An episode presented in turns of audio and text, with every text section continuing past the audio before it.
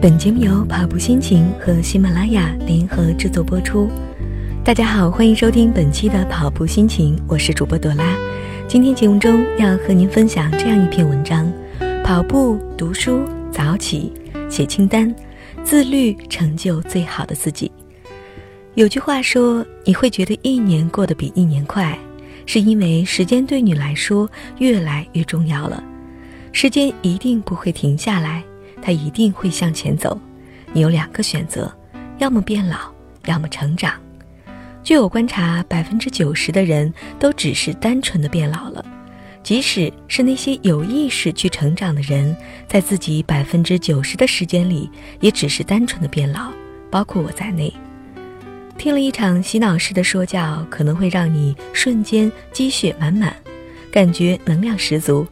但是它并不会真正让你成为一个更好的人。想要成为一个更好的人，只有靠行动。今天节目中，我们就分享四个习惯。当你养成这些习惯，让他们变得像吃饭一样自然，真正去行动，在实践中，你会真切地感受到自己的变化。第一个习惯，跑步。可能很多人都会觉得，生活质量的高低是由收入决定的。事实也确实如此。一个连温饱问题都不能够解决的人，很难谈什么生活品质。但是，当你的人生走到一定程度之后，你会明显的感觉到，收入的增加并没有给你带来质的变化，你依然是之前的你，拖延、没有毅力、大肚腩，生活依然是无序的，是混乱的。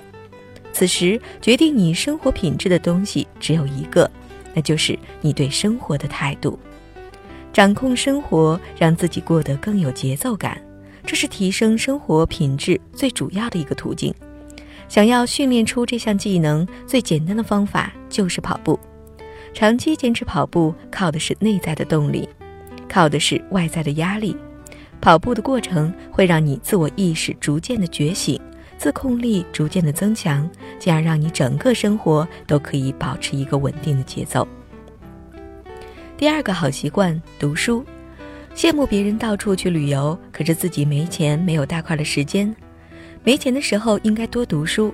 每天盯着别人做什么，只会增加自己的烦恼和困惑。多读书，然后你就会发现，很多事都是小事儿。读书不要去计较自己读了几本。不要去考虑速度，那些号称一个月读一百本书的人，很大可能读的是时尚杂志，是小漫画。当然，这些就是为了乐一乐而读书，并没有什么不好。但我们这里要说的，会让自己产生深刻变化的读书，是为了求知，为了探索未知而读书，就应该去想想自己通过阅读收获了什么，得到了什么，不必求快，也无需硬背。但是要带着思考去读，训练自己的思维能力。要记录、总结、写笔记，让读过的书内化，成为自己思想的一部分，推动你坚持读书的成就感，应该来自收获知识的喜悦，而不是数量的增长。第三个好习惯：早起。每天早起一小时，一年三百六十五天下来，你就多出了整整三百六十五个小时。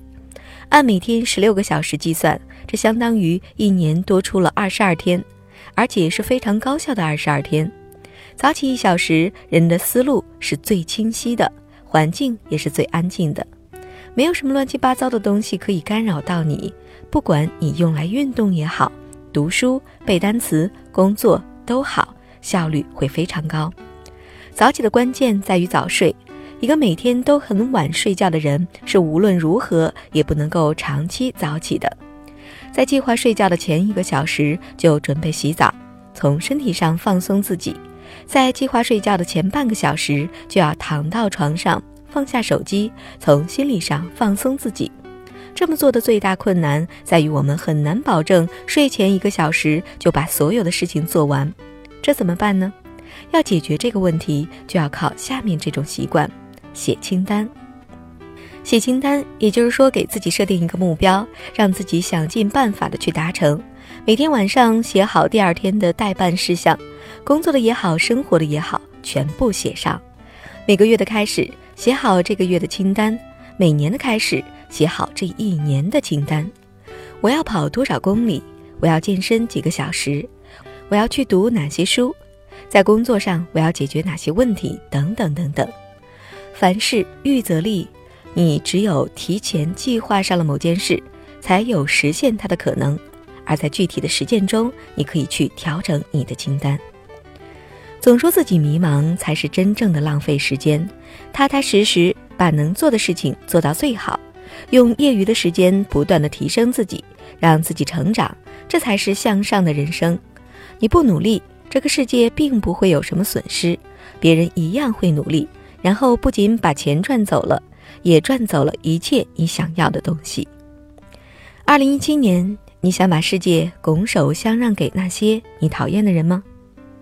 好的，今天的节目就是这些，也感谢大家的关注和收听。更多精彩内容，请关注微信公众号“跑步心情”。我是朵拉，我们下期节目再会。